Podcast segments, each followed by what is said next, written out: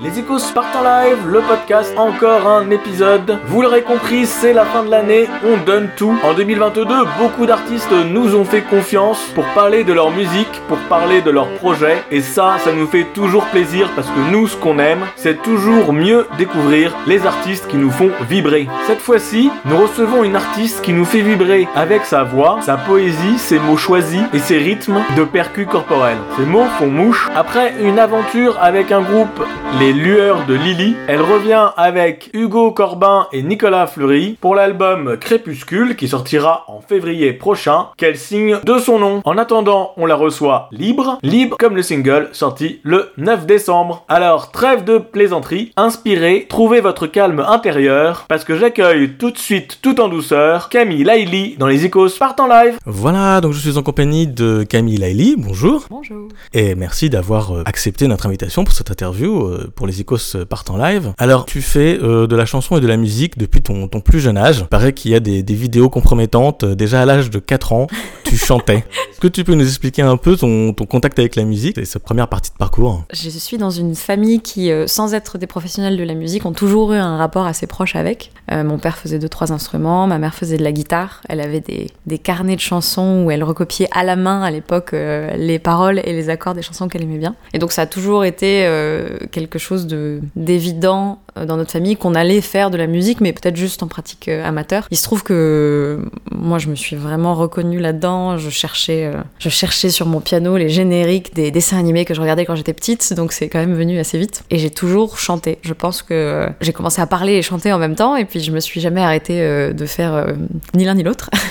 et donc euh, vers, euh, je pense que c'était vers 15-16 ans, j'ai eu envie d'écrire mes chansons, parce que jusque-là, euh, j'avais juste ce rapport à la voix très instinctif. Et, euh, et j'ai commencé à écrire mes chansons.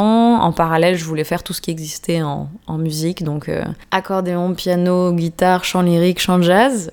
Et ça a pris de plus en plus de place dans ma vie, jusqu'à ce que ça devienne bah, mon activité principale maintenant. Quoi. Alors parmi tous les instruments donc que tu as essayé, tu as choisi la voix finalement, qui est aussi un instrument à part entière en fait. Comment est-ce qu'on se dit, bah voilà, je, je renonce à l'accordéon chromatique, je renonce à l'accordéon je renonce à quelque chose d'instrumental pour se concentrer vraiment sur sa voix Et surtout, comment ça se passe? Parce que la voix, c'est quand même un, instrument qui est assez euh, spécial parce qu'il nous est euh, propre. Comment ça se passe? Euh, c'est plutôt dans l'autre sens. C'est plutôt que ça a toujours été la voix. La voix, elle a toujours été là. Et c'était le plus important pour moi, c'était chanter. Et les autres instruments, c'est tout m'intéresse de manière générale. J'aurais aimé faire de la harpe, du violoncelle, du violon aussi.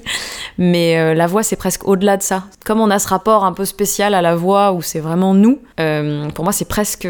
C'est au-delà d'un instrument. C'est le l'être même. Donc ça a jamais été euh, en compétition avec les autres instruments, on va dire. C'est plutôt que euh, je me suis rendu compte que quand j'écrivais des textes et des mélodies, de toute façon, ça allait être la voix qui les porte. Et les autres instruments, ça a été qu'est-ce que je mets autour, comment est-ce que j'encadre cette voix pour la, pour la porter du mieux, du mieux possible? Par rapport à ces compositions et, donc le fait de grandir donc dans cet amour de la chanson, quelles ont été les personnes qui t'ont euh, influencé et quels ont été les artistes qui t'ont porté en fait dans cet amour de, de la chanson? Alors, je suis quelqu'un d'assez euh, d'assez cohérent. euh, tout à l'heure, je disais que je voulais essayer tous les instruments. Bah, en musique, c'est un peu pareil. J'ai des influences qui sont assez assez éclectiques. Ça va de, je pense, les nocturnes de Chopin, c'était parmi la, première chose que j'ai commencé vraiment à écouter. Alors, ce n'est pas des chansons, mais si on écoute la mélodie qu'il y a euh, au piano, moi je trouve que c'est extrêmement chantant. Donc euh, pour moi ça fait presque partie de, la chanson Les Nocturnes de Chopin.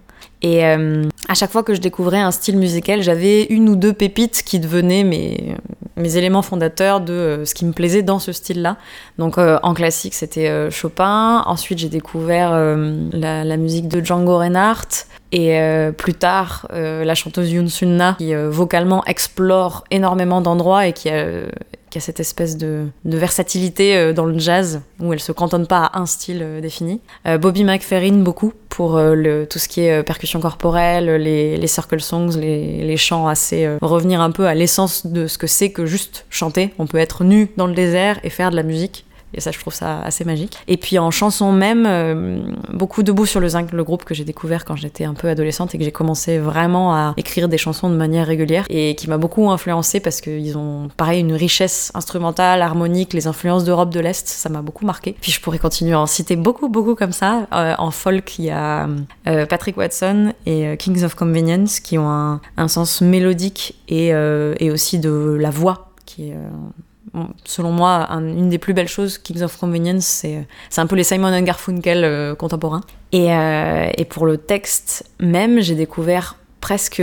J'ai redécouvert plus tard euh, des grands classiques comme euh, Barbara ou, euh, ou Brel, où je retrouve un peu cette espèce de, de, sculpture des mots, des mots pardon, qui moi me plaît beaucoup. Alors on parle des mots, on parle de chansons poétiques. Tu as eu un album poème jazz. les chansons que, que, que, tu as composées et les textes que tu fais, c'est des textes qui sont très bien écrits, très beaux. Comment ça se passe en fait pour cette écriture-là Comment elle, elle, sort de toi et comment tu la, tu la mets sur le papier? Bah Déjà merci parce que ça fait plaisir. Euh, en fait, c'est, on a parlé d'influence musicale, mais en termes d'écriture, moi, ce qui fait vraiment naître les chansons, et je le vois euh, assez systématiquement, c'est la lecture. Je lis beaucoup et j'ai commencé euh, à trouver un peu cette espèce d'idéal d'écriture dans les poèmes de Victor Hugo, parce qu'il a, il fait vraiment selon moi, chanter et danser les mots dans les poèmes, les, les inflexions, les accents toniques, ils sont toujours placés avec une élégance incroyable. Et c'est ça que j'essaye de viser quand, quand j'écris. Et il euh, y a un autre. Euh, c'est un sacré, euh, c'est un sacré objectif. oui, oui, oui. Je suis pas quelqu'un qui me qui me fixe des objectifs faciles, mais mais bon, on fait de son mieux. Et il y a aussi Alain Damasio dernièrement dans mes dans mes découvertes les plus récentes qui a bien marqué mon écriture parce qu'il a un jeu avec les sons, les sonorités qui est très très c'est très libre et en même temps c'est d'une précision redoutable. Donc moi ça me plaît beaucoup. Et donc comment j'écris, ben, c'est assez assez intuitif finalement parce que en général j'ai une euh, ligne mélodique qui vient avec des premières paroles. Le nœud central, le cœur de la chanson vient euh, tout seul au début, et ensuite, moi, mon travail d'artisan, c'est d'encadrer ça et de la faire euh, et d'en faire toute une chanson à partir de deux trois phrases qui sont un peu tombées toutes seules. Cette première phrase va fixer une structure, un nombre de syllabes, un emplacement des accents, et puis après, l'idée c'est de rester dans la poésie et dans le fond, mais que la forme vienne servir tout ça. Alors on parlait donc de cette euh, rythmique que tu fais donc au niveau du texte, au niveau des accents euh, toniques, euh, donc qui est une technique qui est pas mal dans la musique anglaise où il y a une espèce de, il y a toujours le, vers shakespearien qui est très tonique tous les deux. Que c'est aussi des horizons que tu as exploré cette côté chanson anglaise malgré le, fait que tu fais de la chanson française. Effectivement, il se trouve que j'écris majoritairement en français, mais j'ai aussi des chansons en anglais. j'ai commencé à écrire un peu dans les deux les deux univers et c'est vrai que ce qui fait que je me suis orientée vers la chanson française en majorité, c'est que les gens écoutent beaucoup plus les paroles quand on chante en français que quand on chante en anglais. Mais par exemple, dans le nouvel album, il y a une chanson en anglais qui s'appelle Robin's Tale et où je me suis euh, un peu fait plaisir euh, parce que j'aime aussi beaucoup écrire dans cette langue-là et je retrouve pour ce qui est de l'anglais, vraiment les influences de la folk, un peu la folk classique euh, de, de Johnny Mitchell ou ce genre d'écriture que j'aime énormément. Et donc, euh, de manière générale, j'adore les langues parce que ça danse, justement. Et l'anglais fait pas exception à la règle, même si on pense tout de suite à l'espagnol, l'italien. Euh, j'aime beaucoup le japonais aussi, d'ailleurs. Et l'anglais, euh, pareil, justement, cette espèce de. Alors, je sais pas si shakespearien ce serait mon influence directe, parce que je pense pas en avoir beaucoup lu, mais de manière générale, je trouve que chaque langue a sa musique interne, qui est vraiment déjà dans les mots, et, qui donne envie de la faire sortir en mettant des, notes, effectivement, dessous. Alors, tu fais sortir des notes, tu fais aussi sortir des rythmes, notamment avec la percu mm. corporelle. Tu veux un extrait Carrément si on entend bien avec le micro. Ah, si on entend, c'est super classe. c'est vrai, je t'apprendrai tout à l'heure. Alors, est-ce que tu peux nous en dire un peu plus comment tu as, découvert cet univers de, de percus corporels et euh, comment tu les réintègres donc dans, cette, dans ces chansons avec cette approche euh, voix Alors, euh, ma dernière formation musicale avant de vraiment de passer exclusivement sur le côté pro, c'était au CMDL, le Centre des musiques de Didier Lockwood, qui est à, Melun, et qui était super parce que même si c'est vraiment orienté jazz, improvisation, ce qui est pas forcément ce que j'ai retenu majoritairement. Pour moi, ça a été un peu plus une couleur ajoutée à ce que je fais euh, dans ce que j'écris. Euh, il y avait justement cette ouverture sur les musiques du monde, sur d'autres euh, manières d'écrire, d'improviser, une culture des chanteurs aussi, qui moi m'a énormément apporté. Et notamment C'est à cette époque-là que j'ai découvert Bobby McFerrin, qui est un peu le, fondateur des euh, Circle Songs. Et les Circle Songs, le principe, c'est qu'on n'est que des chanteurs en cercle, que chacun euh, crée un motif très simple à la voix, les motifs s'empilent, et le côté rythmique est apporté par les percus corporels. Et donc c'est via ce chanteur-là que je me suis rendu compte qu'en fait on pouvait, euh, on pouvait vraiment se suffire à nous-mêmes et, et faire ressortir la voix, la mettre vraiment au centre des choses, la voix et le corps, avec ce côté des percussions. Donc pendant deux mois, euh, j'avais l'air euh, idiote dans le métro à tester euh, les différentes percussions sur le buste et les clics, et jusqu'à trouver un, un motif qui moi me me parle et me plaise et le mettre au service de- des chansons que j'ai écrites depuis. Et je vais dire un truc, euh, peut-être à propos, mais toutes les percus mains euh, ou les petites percus euh, jouets, est-ce que c'est des choses que tu as envisagées ou est-ce que tu t'es- c'était juste, euh, voilà, t'étais parti dans une direction et puis pourquoi explorer Euh, par rapport à avoir des, je sais pas, un, œuf, Ouais, voilà, de des- choses par exemple. par exemple. Un jour, sûrement, parce que je suis incapable de dire non, ça, je n'irai jamais dans ce sens-là. Mais ce que j'aimais bien avec les, les percus corporels, c'est vraiment cette absence de d'outils, cette absence d'accessoires, justement. Ce qui fait que j'ai pu partir dedans euh, très facilement. Les œufs, les, euh, tout ce qui va créer de la percussion, ça m'attire aussi, mais c'est peut-être quelque chose qu'on entend plus de manière générale déjà. Et, euh, et puis c'est des rythmiques qui sont... Alors je sais pas si c'est plus difficile à faire ou si c'est moi qui ai moins l'habitude, mais pour l'instant je suis moins allée explorer tout ça. Alors, je propose qu'on écoute Libre, donc, est justement une chanson où on utilise donc cette technique de percus corporel. C'est tout de suite et on revient juste après pour parler un peu plus de ta musique.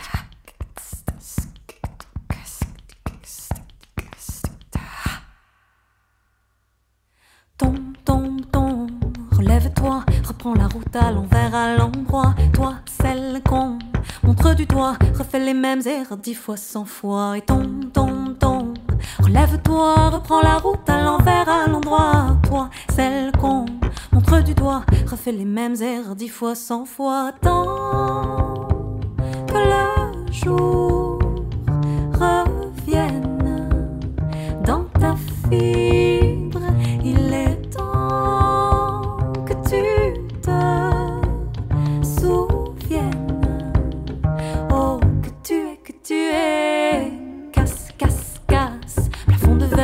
de tes cons, écoute ta colère. Compte, compte, compte. Les heures qui passent, surtout jamais, jamais tenir en place. Et casse, casse, casse. Plafond de verre, sors de tes gonds, écoute ta colère. Compte, compte, compte. Les heures qui passent, surtout jamais, jamais tenir en place. Et quitte parfois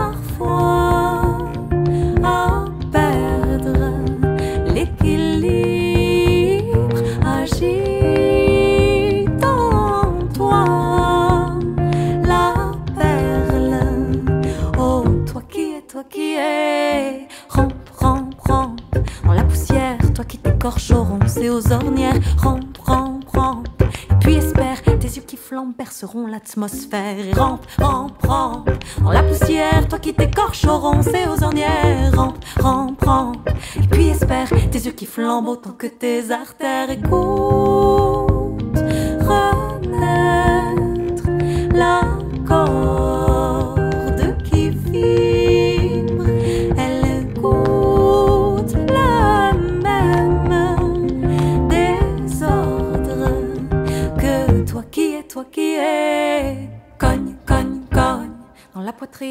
cœur à vif, la joie en clandestine. Lance, lance, lance. Les bras au ciel, toi dont l'enfance a fait pousser les ailes. Et cogne, cogne, cogne. Dans la poitrine, le cœur à vif, la joie qui tambourine. Lance, lance, lance. Les bras au ciel, toi dont l'enfance a fait pousser les ailes. Et sans le jour qui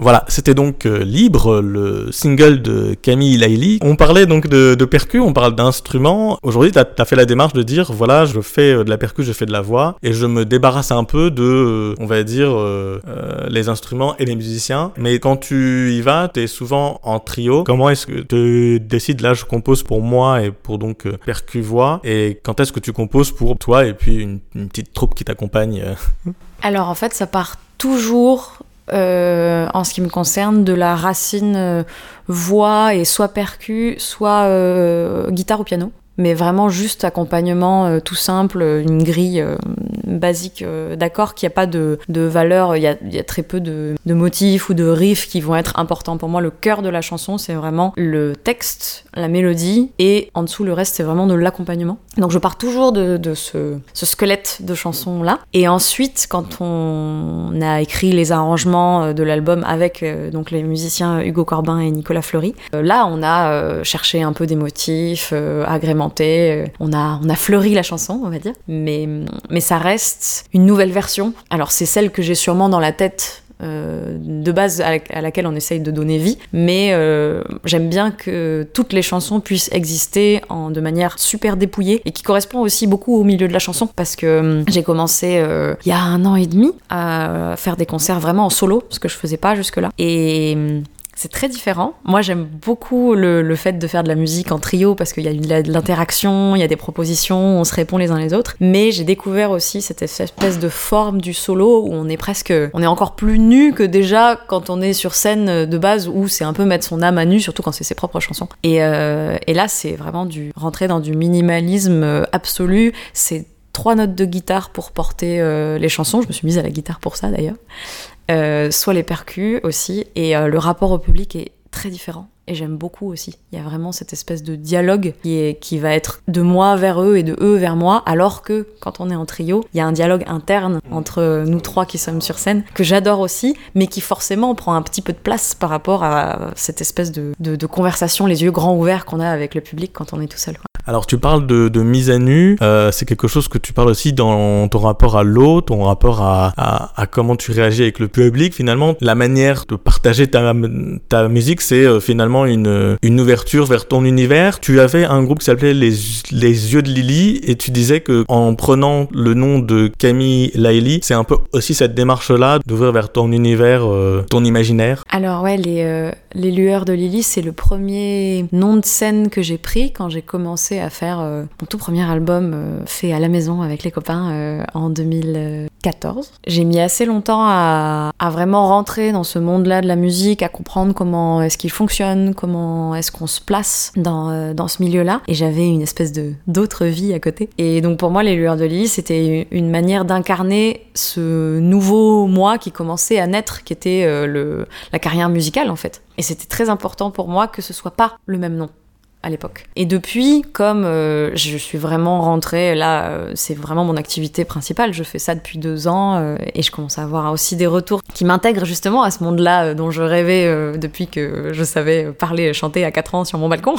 et pour moi, ça avait vraiment du sens maintenant de prendre pour cette espèce de premier album, même si voilà, j'en ai déjà sorti deux autres sous le nom Les Lueurs de Lily, mais celui-ci, c'est vraiment pour moi avoir trouvé mon identité, assumer d'être au croisement de chansons folk, jazz, musique du monde, avec euh, une attention importante à la mélodie et au texte et à la voix. Et euh, ça y est, je sais ce que je suis, je sais ce que je chante, je sais ce que j'écris, et ce que j'écris, c'est du Camille Laili, donc c'est pour ça que, que j'ai pris ce nom-là. Alors c'est cette goutte d'eau hein, qui est donc euh, cette belle image qui, qui voyage et qui explore. Tu disais euh, je fais du Camille Laili, c'est vrai qu'on a tendance à mettre les gens dans des cases. Aujourd'hui tu vis dans la case entre guillemets euh, chanson française, mais on entend dans ta musique qu'il y a des influences de partout. Et comment est-ce que du coup tu arrives à, faire vivre le projet dans une case avec peut-être une inspiration d'aller dans les autres Oui. cases qu'on pourrait proposer? Bon, un bon exemple qu'on m'avait donné euh, à l'époque, euh, cette histoire de la goutte d'eau, ce rapport un peu très très instinctif, très, moi je trouve presque, c'est presque enfantin, mais sans, il n'y a pas de niaiserie. C'est euh, de l'émerveillement, l'émer- l'émerveillement. Il n'y a pas de niaiserie pour moi dedans. Euh, ce rapport à la nature que j'ai, c'est quelque chose qui peut se retrouver dans n'importe quel style musical en fait.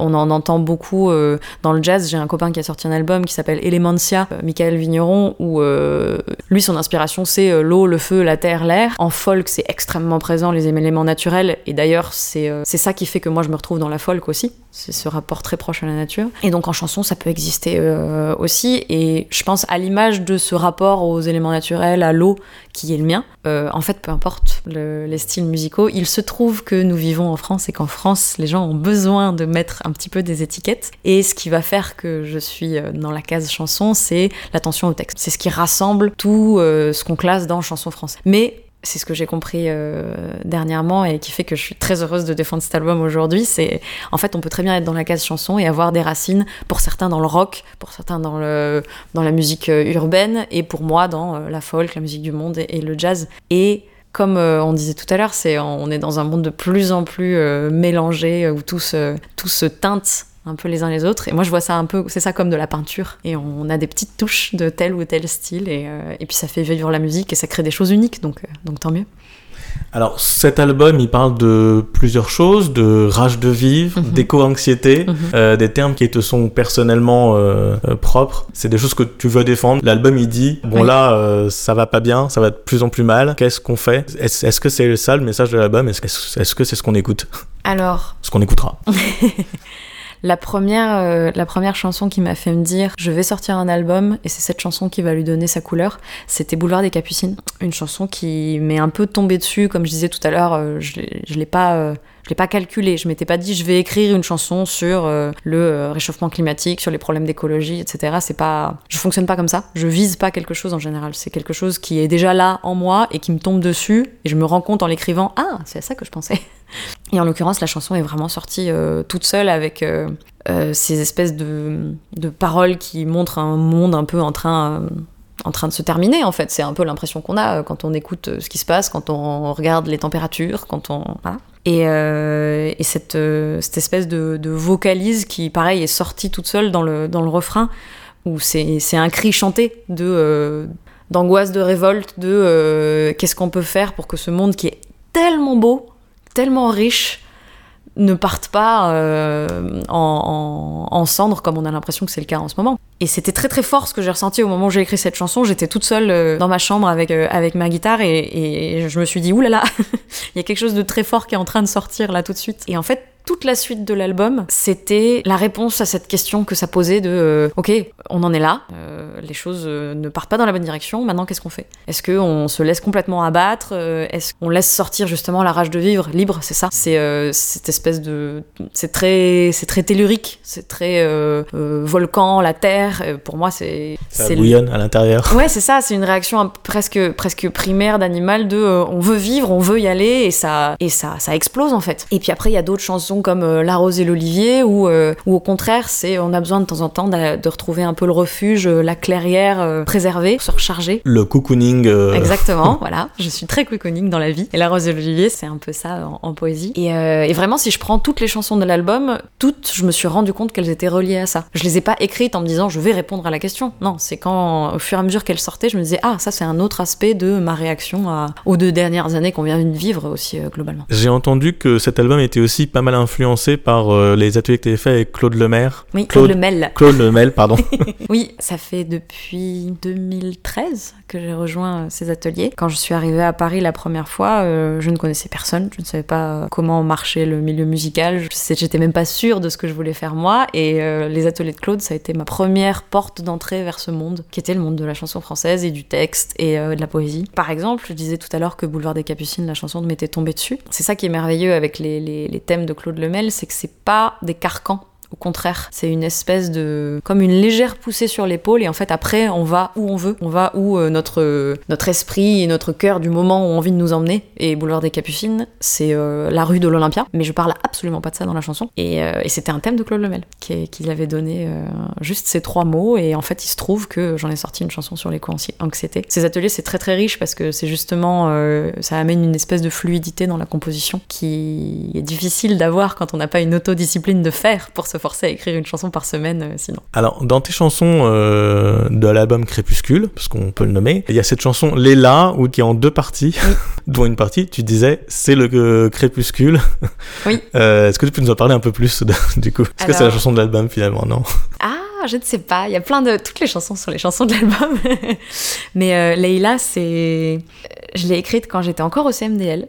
Et c'était ma première chanson écrite uniquement pour des voix. Et euh, c'était au départ une seule musique, c'est pour ça que j'ai gardé le nom sur les, deux chansons, même si on l'a séparé en deux parties euh, pour l'album. Et euh, en arabe, ça veut dire la nuit. Et il se trouve que euh, Laïli, mon nom de famille, veut aussi dire la, la nuit en arabe, même si je ne viens pas du tout de là, j'ai des origines autrichiennes, donc ça n'a rien à voir, mais ça résonne d'une certaine manière euh, pour moi. Et c'était euh, les deux aspects de euh, la nuit, c'est-à-dire que il y, a un passage qui s'appelle La forêt, Leila la forêt, qui est uniquement instrumental et qui est ma manière à moi d'assumer cette appartenance aussi au jazz que j'ai dans, ma musique, qui est uniquement instrumentale, où la voix joue le rôle d'instrument et on est vraiment en trio avec Hugo à la guitare et Nicolas à la contrebasse, et on discute tous les trois. Et pour moi, c'est euh, c'est le bruit des animaux la nuit dans la forêt où on sent que ça, que fourmille euh, comme ça. Et ensuite, il y a l'autre partie qui est euh, Leila la lune, où euh, c'est quelque chose que je rêvais de faire depuis très longtemps et j'osais pas. Et pareil, cet album, il y a, plein de premières fois comme ça. C'est assez merveilleux pour moi parce que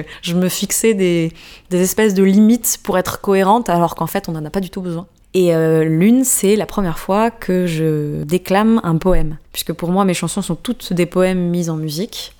Ils sont, Mais- ils sont chantés, ils sont pas euh, scandés, quoi. C'est ça. Et donc là, Ouais. c'est vraiment la première fois que j'ai un poème que je juste je dis par-dessus euh, cette musique. Et en plus, sur l'album, on a euh, Maë Desfaïs, qui est une chanteuse que j'adore, que j'avais rencontrée au, au CMDL. Et euh, c'est vraiment une amie et qui a, qui a posé sa voix et qui a mis un peu des mélismes par-dessus, par-dessus, par-dessous, je ne sais pas, le poème.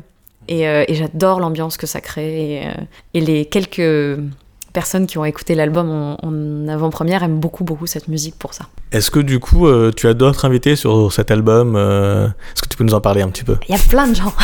Chouette. Euh, alors évidemment, il y a Hugo Corbin à la guitare et Nicolas Fleury à la contrebasse, qui sont euh, deux jazzmen merveilleux. On m'avait dit que tu avais un peu adapté avec Corbin pour ce, pour ce côté, euh, la partie solo. Tu avais fait un travail avec Ah lui. oui, oui, oui, alors c'est récent, mais avec Hugo... donc Je me Hugo- permets cette digression. Ah non, non, mais il n'y a pas de problème. Avec Hugo Corbin, justement, on, on est aussi un peu en train de travailler sur une version intermédiaire entre le concert solo et le concert trio, pour explorer ce côté un peu guitare-voix qui est beaucoup à la rencontre entre euh, chanson et jazz. Donc on avait envie euh, aussi de, de tester des choses, donc c'est en... C'est en cours. Donc voilà, donc évidemment, il y a ces deux musiciens qui ont été très très très importants dans l'écriture de l'album, dans les arrangements. On a beaucoup, euh, joué, beaucoup ri ensemble parce que c'est un peu espèce de, de, fratrie euh, où on est tous très très bêtes quand on est ensemble et très très heureux d'être là et on dit beaucoup de bêtises. Et ils ont une sensibilité qui se, qui se ressent. Nicolas, euh, il a écrit par exemple les arrangements pour cordes sur deux chansons qui m'amènent vers une autre invitée puisque c'est Alba Aubert, violoniste, qui joue avec, avec son quartet sur donc, la chanson qui s'appelle Vent et une autre qui s'appelle Les Véroniques. Voilà, donc il y avait Maë, euh, dont j'ai parlé tout à l'heure, et donc tout ça c'est plutôt l'univers, le, monde jazz qui m'influence énormément, puisque c'est aussi ma formation, c'est les gens que j'ai croisés au CMDL. De l'autre côté, côté chanson, il y a trois personnes que j'avais très très envie d'inviter, qui sont euh, Thibaut de Feu Vert, un chanteur euh, merveilleux, euh, qui se trouve aussi être un excellent guitariste, ce qui est très frustrant pour les gens comme moi qui se sont mis à la guitare juste pour s'accompagner. Et euh, aussi Anne-Lise Roche, qui est euh, toute jeune, mais pour les, gens qui connaissent, c'est un peu l'héritière d'Anne Sylvestre, et qui écrit des textes merveilleux. Pareil, c'est vraiment de la poésie chantée, euh, ce qu'elle écrit. Et Marie Cheyenne, qui est... euh, moi, je dis qu'elle est euh, mi-clown, mi-sioux, mi-brassens. et euh, que j'avais rencontré à un tremplin euh, de chansons. C'était très très bien entendu. Et, et, euh, les trois ont des styles assez différents du mien, mais qui se complètent. Et donc on fait un- une chanson un peu chorale tous les quatre sur une chanson qui s'appelle Avant l'orage. Alors, Oh, pardon, j'ai oublié aussi quelqu'un d'essentiel qui est sur plein de chansons, alors du coup j'ai pas le réflexe, qui est Ananda Brandao, qui est une super percussionniste et avec qui on a bossé pour la première fois mettre vraiment des percussions non batterie, percussions un peu organiques, sur, sur beaucoup de chansons de l'album. Pardon, voilà. Je te laisse poursuivre. Pardon, Ananda. Pas du tout. Euh, alors ce, ce travail, euh, il est très bien reçu. Hein. Il y a des belles critiques. Il y a ce prix donc que tu as reçu de à travers nos chansons. Tremplin à nos À chansons. nos chansons, Oui. pardon. Et puis euh, il y a des très belles critiques. On dit euh, oh euh, l'émotion de Pomme, Barbara, Nougaro. Qu'est-ce que ça fait du coup d'être aussi bien accueilli finalement pour ce travail-là? Est-ce que c'est est-ce que c'est chouette? Est-ce que c'est c'est un bon jalon pour Non mais non, non, non, non, c'est super. Bien sûr, bien sûr. Non, pardon, pardon. C'est juste que Non, mais ça, ça, permet de, de voir l'avenir euh, de manière Oui. assez euh, sereine euh, par rapport à, à ce travail-là et aussi de, va- de valider ce travail-là qui a, je pense, se fait en partie où on- les gens le voient pas et puis là, Mm. le, le- mettre en avant, c'est, ça doit être, Ah, c'est merveilleux. bah, c'est pas rien, quoi. Bien je veux sûr. dire. C'est- Ça fait là, ça fait deux ans en gros qu'on travaille sur ce, sur ces chansons-là, sur cet album. C'était déjà merveilleux de juste le sortir de nos chambres et, et le, le jouer en direct et avoir le retour du public sur. Ouais, c'est comme une nouvelle vie à chaque fois qu'on commence un nouveau projet, qu'on commence à travailler sur un nouvel album, euh, l'identité euh, du moment, le projet du moment. Et, euh, et moi, ça m'a fait beaucoup de bien d'avoir ces retours-là du milieu euh, notamment chanson et, et aussi un peu jazz, euh, parce que c'était, euh, il y avait toujours quelques personnes dans le public où, en général, c'est les rêveurs qui viennent me voir à la fin et qui ont été vraiment émus, touchés. Et ils sont difficiles à trouver les rêveurs. C'est pas, pas évident de- à trouver dans la vie,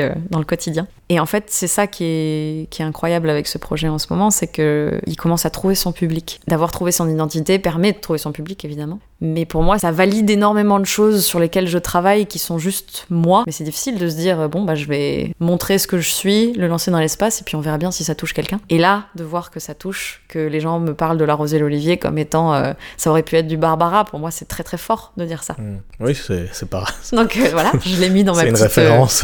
ma petite boîte des, des- des choses à lire les jours de pluie. Et je sais pas comment mettre des mots dessus parce que c'est difficile à, à décrire. Je peux dire c'est chouette, mais ça résume un peu, un peu trop le truc. Mais c'est à la fois très apaisant et ça donne une énergie folle pour la suite. quoi. Alors, dans cette émission, on, on demande à, à nos invités euh, de nous raconter une anecdote euh, de concert, euh, bonne ou mauvaise, ou les deux. Voilà, j'en ai une qui est une anecdote de avant de jouer avec Hugo et Nicolas, et j'en ai une avec eux parce que j'ai envie de raconter une anecdote avec eux. Celle d'avant, c'était, je pense, mon, mon meilleur accueil de concert, le meilleur accueil que j'ai jamais eu.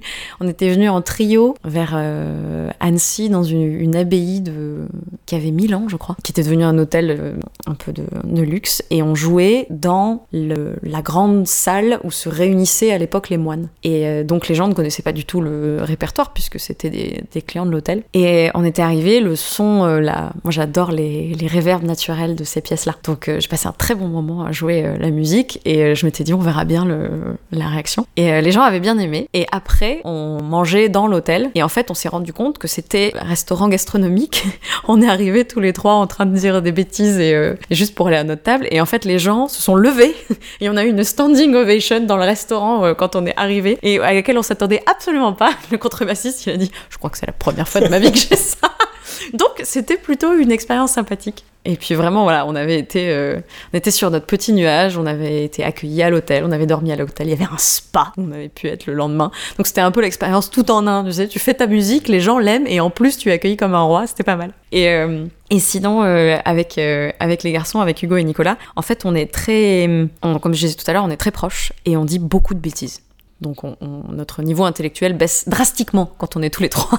Et en fait c'est presque dangereux parce que avant de monter sur scène, euh, moi j'ai besoin d'un un petit peu me concentrer. Et en fait si je les arrête pas, mais c'est terrible. C'est blague sur blague sur blague sur blague sur blague. Et du coup ça m'est déjà arrivé d'arriver sur scène avec un espèce d'embryon de fou rire et de me dire non non non calme-toi Camille. Et il faut surtout pas que je les regarde dans les yeux parce que sinon ça repart et je peux pas commencer mon concert. Mais voilà, c'est, je préfère ça plutôt qu'il y ait pas d'ambiance dans le groupe, hein. Ça c'est sûr. Et généralement, ça se reflète aussi dans ce que les gens ressentent. Si le groupe se fait plaisir, c'est plus intéressant Oui, à, regarder. Mm. Bah, c'est ça que j'aime aussi dans le trio, c'est cette espèce de, de vie qu'il y a sur scène et d'échange euh, tous les trois, quoi. Alors, j'avais pas prévu cette question, mais du coup, je la pose. Le, le fait que du coup, tu diriges vers des concerts solo, est-ce qu'il y a une anxiété par rapport à ça, par avoir euh, ces fameux musiciens avec lesquels tu t'entends bien et... Alors, comment dire, c'est très très différent. C'est vraiment pour... euh, parce qu'il y a certaines parties de scène chanson où c'est euh, très difficile d'aller en, trio. Moi, j'adore vraiment le, le- le trio, ce qu'on fait, ce qu'ils font musicalement. Moi, je suis incapable d'en faire euh, la moitié à la guitare. Mais j'ai quand même, ce, cette, comme je disais tout à l'heure, ce rapport au public que je découvre de plus en plus et qui me plaît beaucoup. Euh, J'ai toujours adoré tout ce qui était intimiste et, euh, on peut difficilement faire plus intimiste que euh, chanter seul avec la guitare ou les percussions corporelles. Et j'ai fait là, il y a quelques temps, une série de trois concerts solo dans des lieux très différents, des salles grandes et petites. Enfin voilà, c'était vraiment une espèce d'accéléré comme ça d'expérience solo. Et à la fin du, du week-end, c'était trois concerts en deux jours. Je me suis dit, ça y est, je suis à ma place en solo sur scène. Et ça m'a fait énormément de bien et, j'ai hâte des, des prochaines dates en solo aussi. Donc pour moi, c'est vraiment, c'est les mêmes chansons en plus. Donc c'est assez intéressant parce que c'est des teintes différentes données à une même musique. Alors tout ça, on va pouvoir très vite euh, le voir, hein, puisque donc il y a le single qui sort donc le 9 décembre, si je dis Mhm. pas de bêtises, et puis l'album qui sera en février, et il y a euh, des dates euh, en début d'année. Alors on va les, les redire. Alors je prends mes anti-sèches parce que je suis. Comment ça, vous n'avez pas par cœur les dates de concert?